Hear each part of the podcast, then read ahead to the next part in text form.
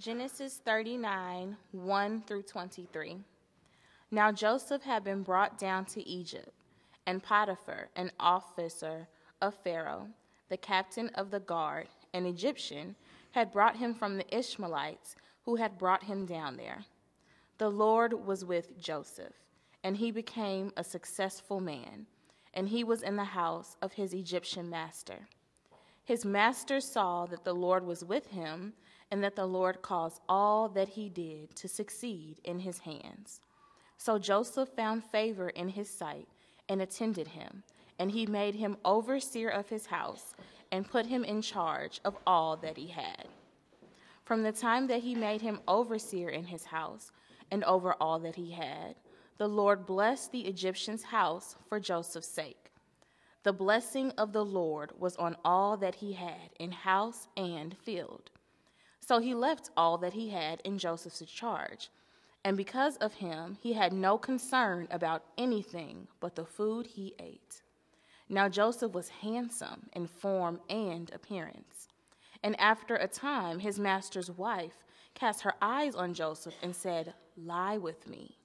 But he refused and said to his master's wife, Behold, because of me, my master has, ref- has no concern about anything in the house, and he has put everything that he has in my charge. He is not greater in this house than I am, nor has he kept back anything from me except you, because you are his wife. How then can I do this great wickedness and sin against God? And she spoke to Joseph day after day. He would not listen to her, to lie beside her, or to be with her. But one day, when he went into the house to do his work, and none of the men of the house were there in the house, she caught him by his garment, saying, Lie with me. But he left his garment in her hand and fled and got out of the house. And as soon as she saw that he had left his garment in her hand and had fled out of the house, she called to the men of her household and said, See, he has brought among us a Hebrew to laugh at us. He came in to me to lie with me. And I cried out with a loud voice. And as soon as he heard that I lifted up my voice and cried out, he left his garment beside me and fled and got out of the house. Then she laid up his garment by, by her until his master came home. And she told him the same story, saying, The Hebrew servant whom you have brought among us came into me to laugh at me. But as soon as I lifted up my voice and cried, he left his garment beside me, beside me and fled out of the house. And as soon as his master heard the words that his wife spoke to him, this is the master your servant. This is the way your servant treated me. His anger was kindled. And Joseph's master took him and put him into the prison, the place where king's prisoners were confined. And he was there in prison. But the Lord was with Joseph and showed him steadfast love and gave him favor in the sight of the keeper of the prison. And the keeper of the prison put Joseph in charge of all the prisoners who were in the prison. Whatever was done there, he was the one who did it. The keeper of the prisoner of the prison paid no attention to anything that was in Joseph's charge because the Lord was with him. And whatever he did, the Lord made it succeed. The word of the Lord.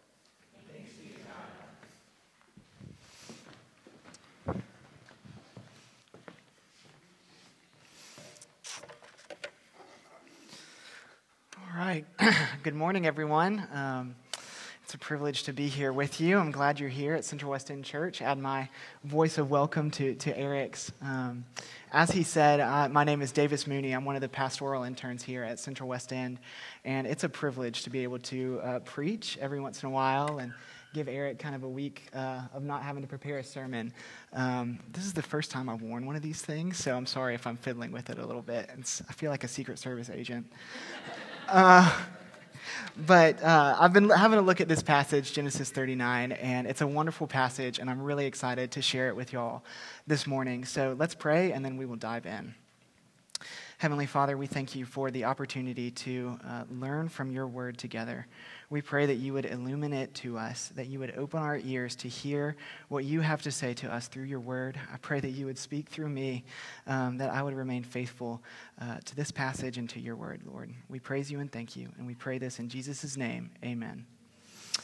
So, back in 1890, the Irish author Oscar Wilde published a really interesting novel. It's called The Picture of Dorian Gray. And it's about uh, this young and handsome, uh, beautiful young man, Dorian Gray. And Dorian knows that he's beautiful and wants to preserve his beauty, so he decides to get a portrait of himself commissioned. Well, as he's sitting one day for this portrait, it's being painted, a rich, hedonistic, and selfish man walks up. This man's name is Lord Henry Wotton. And Wotton sees Dorian and how handsome he is. Wotton, Wotton has been spending his life kind of obsessing over beauty and has spent much of his fortune, fortune pursuing it. So he sees Dorian and has to talk to him. And he starts telling Dorian about his selfish and hedonistic lifestyle. And Dorian has a really good question for him. He says, So, how does temptation fit into your lifestyle? If you're this rich and hedonistic man, how does temptation, what do you do about temptation? And Lord Wotton has a really interesting response.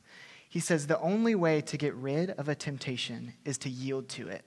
Resist it, and your soul grows sick with longing. Dorian loves this. He vows for the rest of his life, any time that he's faced with temptation, just to yield to it, to give in and do whatever he was tempted to do. As you can imagine, this ends up going poorly. He ends up destroying all of the relationships in his life and even destroys himself, dying as a hideous and decrepit old man. It's a very sad story. All of us have felt temptation in our lives. There are things that we're tempted to do that we really want to do, but we know that for some reason we shouldn't do those things. And we're struggling hard not to do them. And I think sometimes if we're honest with ourselves, we're like Lord Wotton. We feel like the easiest way to get rid of temptation is just to yield to it, to give in and do what we're tempted to do. But the text that we're reading today shows us a better way out. We're going to see Joseph's temptations in this passage, and we're going to see that he knows a way that leads not to destruction, but a way that leads to faithfulness as he's faced with this temptation. So, scholars agree that this passage begins to answer the question how will Joseph fare in Egypt, in the largest empire in the world at the time? So we saw last week, Eric was preaching last week on um, a couple of passages, or a couple of chapters before this, where Joseph is up in Canaan with his father and his brothers, and through some really interesting family dynamics, uh, is sold into slavery. And we see in this passage what happens after that. Joseph is brought down to Egypt. And in Egypt, he is tempted, as we see in this passage. So the question is will he follow the way of the empire, or will he follow, remember the promises of God to all of his ancestors? He's plopped into the middle of a culture that is very different from the one that he grew up in, a culture that doesn't know the Lord, and uh, maybe even more importantly, cares nothing about the promises that God has made to Joseph's family. So Joseph is tempted, and the question is will he remain faithful to those promises and to the Lord? Like Joseph, we are all tempted to fall in the face of temptations. There are warring desires in our heart. Like I said, things that we know that we shouldn't do, and we're trying so hard not to do them. And sometimes we feel like we're bruised and battered, and uh, we don't know where to turn. Well, today we're going to see Joseph's three temptations in this passage. Uh, Joseph is uh, presented to us as a model. He, he, he shows us how to resist temptation and to remain faithful. But I don't want us to leave just thinking, oh, I need to be like Joseph. Rather, I want us to ask how it is that Joseph is able to remain faithful in the midst of these temptations. And as we do that, we're going to ask the, this passage a big question together. It's how are we to remain faithful to God in the midst of trials and temptations? uh, for you note takers out there. That's how are we to remain faithful to God in the midst of trials and temptations. I'm excited to look at this uh, together. So let's dive in and let's have a look at the first scene, at his first temptation. It's in verses 1 through 6. So Joseph, even though he's a slave, he's brought down to Egypt as a slave, he's quickly catapulted to the peak of the empire. Uh, he's bought by and lives in Potiphar's house. And Potiphar is described as the captain of the guard, which either means that he was the head of security for Pharaoh or he was, very, he was possibly a very high ranking military official. Either way, we know that uh, Potiphar was a very powerful man. He was very close to Pharaoh, and he was very rich. And all of a sudden, Joseph is placed in charge of all of this very powerful man's possessions. He's kind of his right hand man.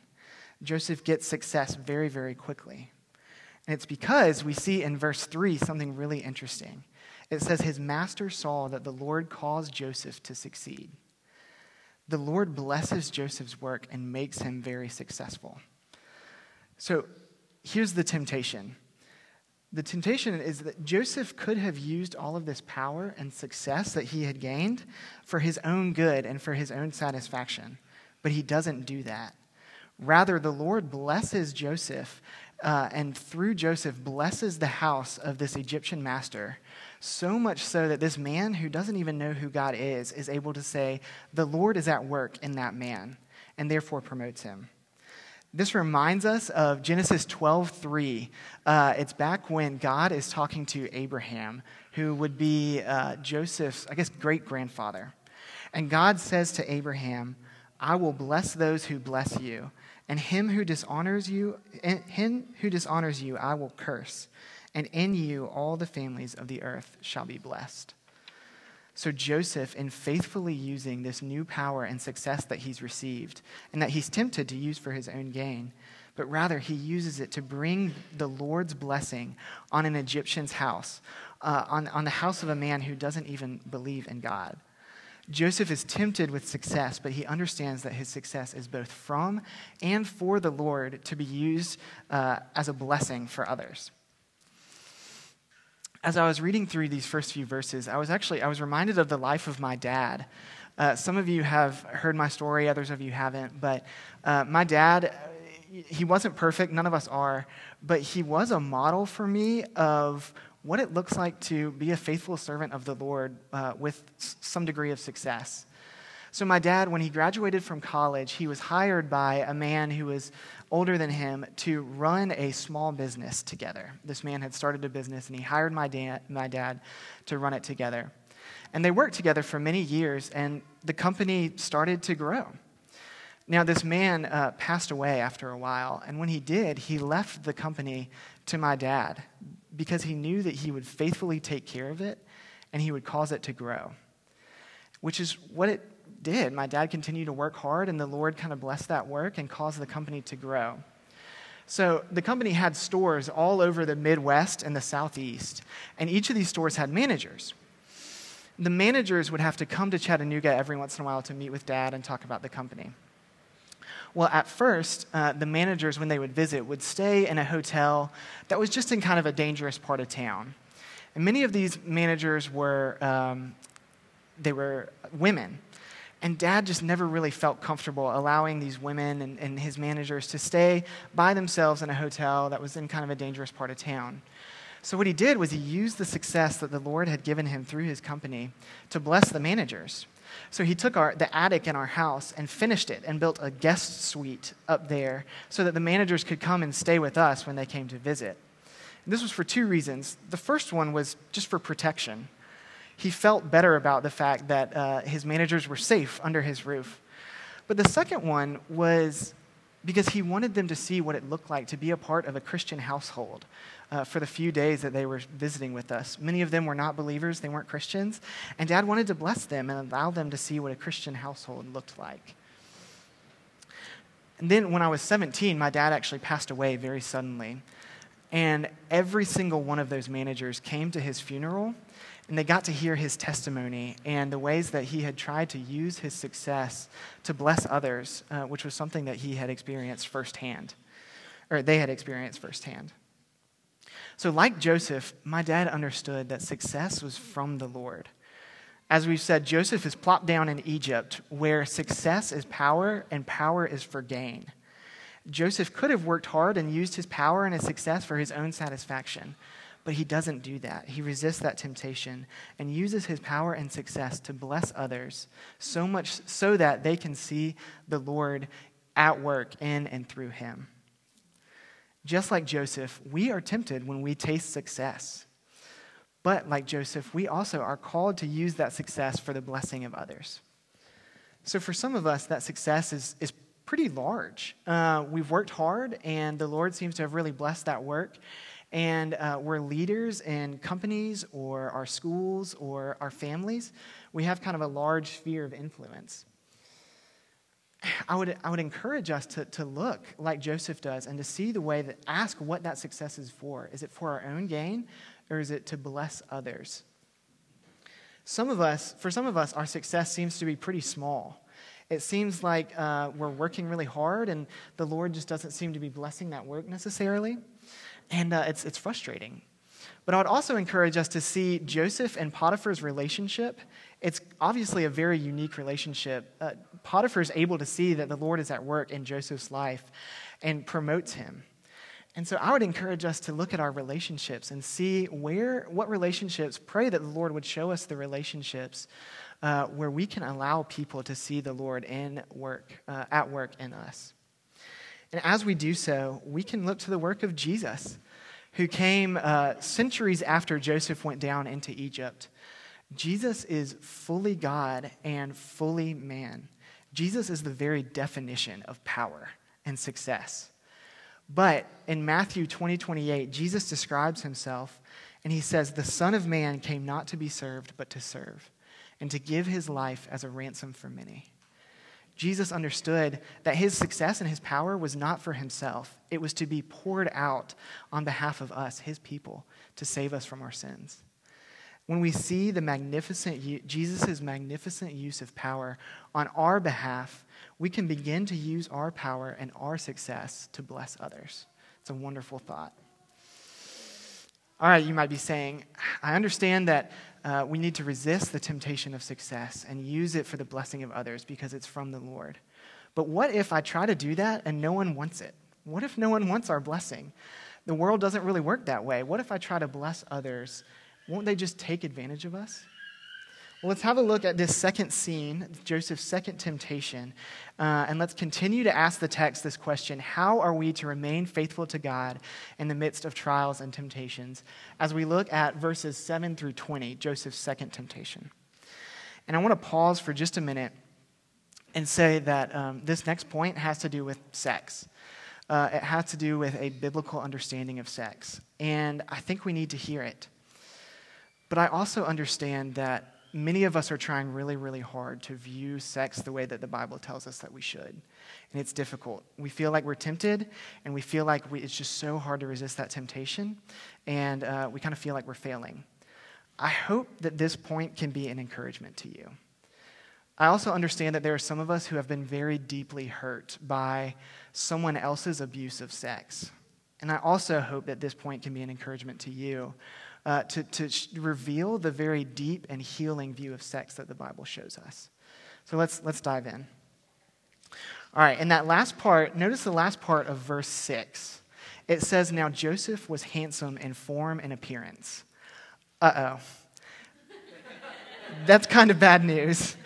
Uh, Eric has done a really good job in Genesis of showing us that the Hebrew language, the original uh, language of, of Genesis, uh, was very economic and efficient. When they, when they tell stories, they kind of just give you the story and that's that. So when there are details, those details are supposed to really pique our interest. This is a detail. Not only was Joseph a very successful man in Egypt, he was also very handsome in form and appearance. All right, enter Potiphar's wife. Guess what? she doesn't care at all about Joseph's success. She doesn't care that the Lord is with him.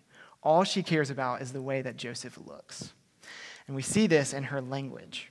It's extremely inappropriate and terse. All she says is, lie with me to Joseph. Uh, in the English, it's three words. In Hebrew, it's even shorter, it's two words. Potiphar's wife is demanding that Joseph sleep with her. She has power as Potiphar's wife. She has power. She's kind of over the household, over these servants and slaves, but she uses that power to demand sex of others. Notice Joseph's response in verse 8 and 9. You can tell he's a little bit flustered. He's like, uh, what do I do? Um, but he, he ends up, it's actually a pretty reasonable response. He ends up gi- giving two reasons why he won't sleep with Potiphar's wife. The first one is that he doesn't want to betray his master. We've seen the relationship that he has with, uh, with Potiphar, his master, that Potiphar has promoted him multiple times, and he just wants to be a loyal servant to his master. But secondly, and most importantly, he knows that it would be a sin against God to sleep with Potiphar's wife. And he wants to remain faithful to God because he knows that God has been faithful with him. So finally, this all comes to a crisis in verse 12 when Joseph is just outright ambushed.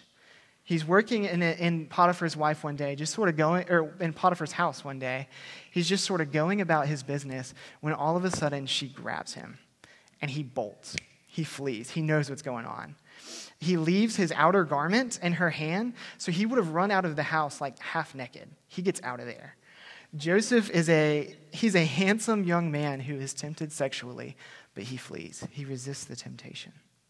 This is not a flee of cowardice, this is a flee of victory. Later on in the New Testament, Paul kind of references, has a little like reference to this passage in 1 Corinthians 6 uh, verse 18, where he says, Flee from sexual immorality. That's exactly what Joseph is doing here. We have to talk a little bit about the biblical view of sex here. Um, why this would be a sin against God if, if Joseph had gone through with this and slept with Potiphar's wife. And I think 1 Corinthians 6 is uh, actually very helpful to understand this. In verse 16, just a couple of verses before the one that um, we just referenced, Paul says, or do you not know that he who is joined to a prostitute becomes one body with her? For as it is written, the two shall become one flesh. That last part, the two shall become one flesh, is actually from Genesis 2:24, and it's right after the first ever marriage, uh, the marriage of Adam and Eve. And it's not just a picture of what's happening in sex, it's actually a kind of an overarching understanding of the biblical view of sex. In, se- in, in the Bible, sex is a picture of everything else that is happening in the relationship. It's the seal of total commitment. Biblical sex is within marriage. Um, it's after you've said to someone, I want to give, I want to be joined to you completely, uh, culture or emotionally, um, legally, financially, uh, emotionally, even spiritually. Then the, the seal of that commitment um, is the biblical understanding of sex. So, some of you might be saying, I knew it. I've heard this before. Uh, the Bible just wants to spoil our fun, so to speak. Uh, it's outdated and no one lives that way anymore. Well, I hope that we can see that actually what the Bible is doing is giving a much deeper, fuller, kind of extreme value to uh, sex. and that's exactly, sex is a, a, deep bond that is to be enjoyed within marriage. And that's exactly what Joseph is saying here, what he understands. He says to Potiphar's wife, uh, Not only are you my master's wife, you're not my wife. I haven't totally committed myself to you, and I'm not going to. And so he's able to resist that temptation. I think deep down, we all have an understanding of the biblical view of sex or at least of the um, brokenness of sexual relationships without commitment. And I want to illustrate this uh, using a voice that has no understanding of, or very little understanding of the biblical sexual ethic. Um, she's not a Christian. Her name is Hannah Tennant Moore, and she's an author. And she, in a review of a book uh, that deals pretty heavily with sex, she kind of opens up uh, about her sex life and is pretty vulnerable and honest.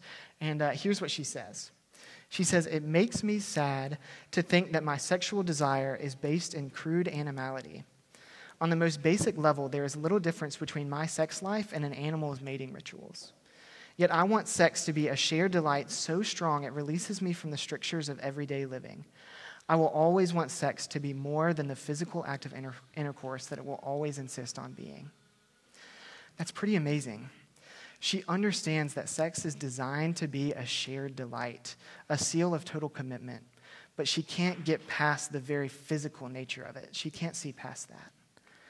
But Joseph also understands that sex is designed to be a shared delight, Um, so he won't sin against God. He won't cheapen what God has designed for blessing. And so he remains faithful. Now, like I said, some of us um, are trying really, really hard to view sex the way that the Bible says that we should. Um, we, we feel like we're, we're, we're tempted and we just, we, we're trying so hard to resist it, and we feel like we try to flee, but we fall. And uh, there's a lot of shame and guilt when that happens, and we feel like we're letting the Lord down. I think a lot of times we think that self control is just suppressing desires, um, is just kind of shoving those temptations down and hoping that they'll just go away. But I want to suggest that maybe self control is something else. What if self control is having an overarching supreme desire that we allow to reorder all of our other desires?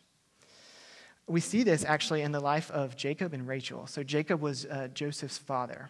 And Eric talked about this passage a few weeks ago, uh, and he, he did a, just a wonderful job with it. So, Jacob is so in love with Rachel. He's so enamored with her that he allows that desire for her to reorder his other desires for seven long years. He works hard for seven long years just so that he can be, uh, that she can be his wife. Remember how Eric connected that to the gospel? It was, it was beautiful. He said that for, for Jesus, we are his Rachel. Jesus comes to the earth so that he can have us as his people. We are his deep desire. And so he comes and he's, he's tempted uh, while he's on the earth. On the night before he goes to the cross, uh, he prays and says, Father, if there is any other way. Um, but instead, his desire for us is so deep that he allows it to drive him to the cross. He dies on the cross on our behalf for our sins so that we can be his people. The beautiful thing is, knowing that we are Jesus' Rachel, we are his deep desire, his grace starts to transform us, and He becomes our Rachel. I don't say this to make us feel guilty. I just, it's, it's just a wonderful trans, transformation. We can allow His love for us to reorder all of our other desires. And that's exactly what Joseph is doing here.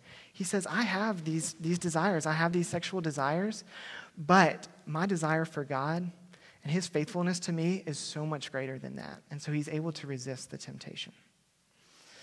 All right. So you said, all right, I've, I've, I've resisted temptation. I'm trying to be, be faithful to God. Now, what happens when God doesn't seem to bless that? God, it, we, we're trying so hard to remain faithful, but our life just doesn't seem to go the way that we think it should. All right, let's have a look at this final scene, uh, verses 21 through 23. And let's continue to ask the text one more time How are we to remain faithful to God in the midst of trials and temptations? So we see that Joseph has resisted temptation, the temptation of power and sexual temptation, but his life seems to get even worse. All of a sudden, he's thrown into prison. And it's interesting, a lot of scholars agree that Joseph should have died here. Uh, in Egyptian law at the time, it was very common for adulterers of any social class to be executed. So it, this seems to suggest when it says that Potiphar's anger was kindled, it's because he's in a really difficult spot.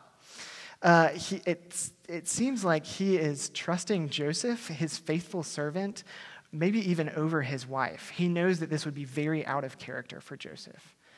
But he has to do something. And so what he does is he throws Joseph into prison.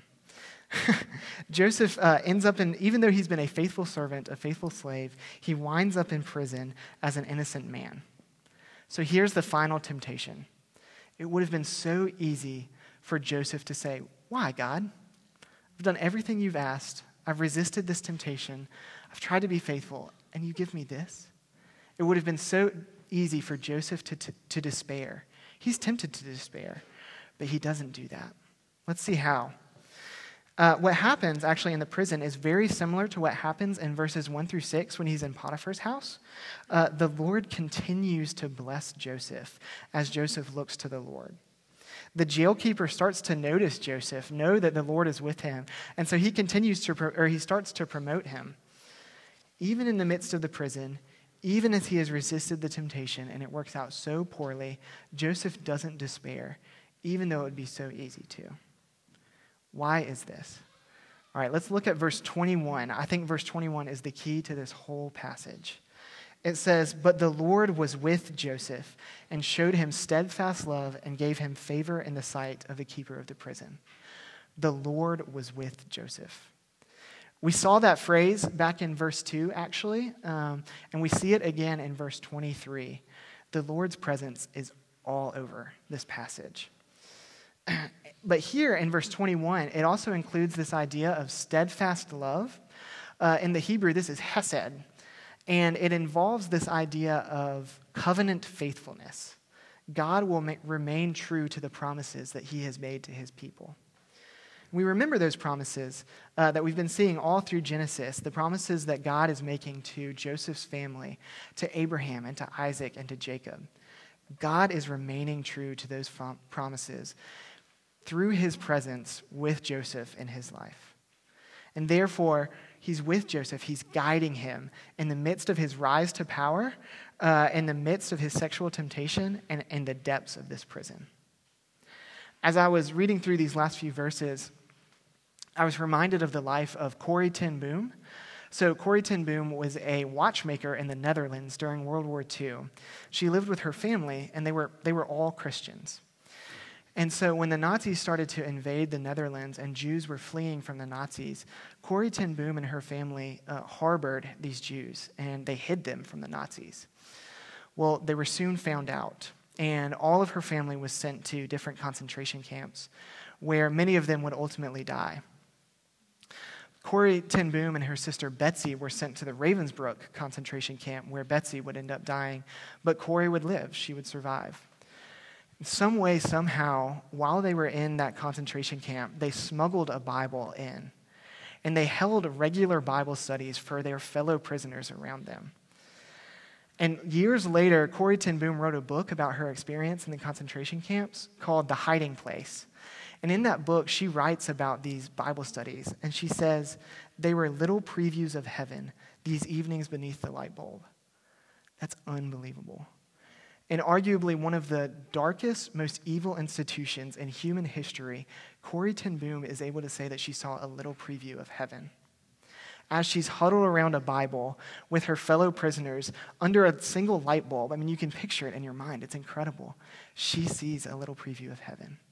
It would have been so easy for Corrie ten Boom to despair, but she doesn't because she knows that the Lord is with her through his word. Like Joseph, like Corrie ten Boom, we are all tempted to despair when we are trying to be faithful, but life doesn't seem to go the way that we think it should. But instead of despairing, we can turn to the Lord and trust in his faithfulness and his presence with us. It's because God is with us. God shows steadfast love and loyalty to his people.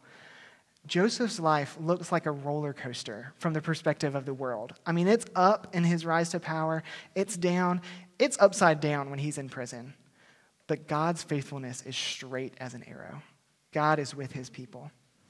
So, the answer to this question, how are we to remain faithful to God in the midst of trials and temptations? It's because God is with us. God is faithful. And so we can pursue faithfulness in the midst of temptations. And we remember another person who we've already talked about a little bit, uh, who was tempted and tried and was able to resist those temptations. It was Jesus. In Isaiah, Jesus is referred to, he's called uh, Emmanuel, which means God with us. Jesus is the ultimate picture of God's presence with us, with his people. He had the palace. He was up in heaven with God. He had all of the power and success that he needed in communion with God. But Philippians 2, it's Paul writing again. Philippians 2 says, He emptied himself and took the form of a servant to come and be with his people. He was tempted and he was tried, but he stayed true to the very end. Do you know what happened? His life blew up. He was crucified. Even though he was perfect, he was still crucified on a cross for our sins, for all of the times that we haven't been able to remain faithful in the midst of temptations. Isn't that beautiful? Our faithfulness is fully dependent on God's faithfulness to us, his presence with us. One commentator, when talking about this passage, Genesis 39, says there is no attempt to put Joseph up on a pedestal. Rather, the source of Joseph's success is clearly Yahweh's presence with him. We can respond to this Yahweh, our Emmanuel, God with us, who resisted temptation and died on the cross for our sins, allowing his grace to transform our lives and empower us to resist temptation. It's a wonderful hope. I pray that it's your hope. Let's pray together. Lord, you are a faithful God. You are with your people. Lord, we see this ultimately in the life of your Son, Jesus Christ, who came and stayed true to the end and died on the cross for our sins, Lord. You have broken down the curtain. You are with us, Lord. We pray that you would uh, empower us and strengthen us to see his grace, Lord, that you would open our hearts to see his grace and allow it to, to, to transform our lives, to shape us to be more like you, to remain faithful, Lord. We praise you and thank you, and we pray all of this in Jesus' name. Amen.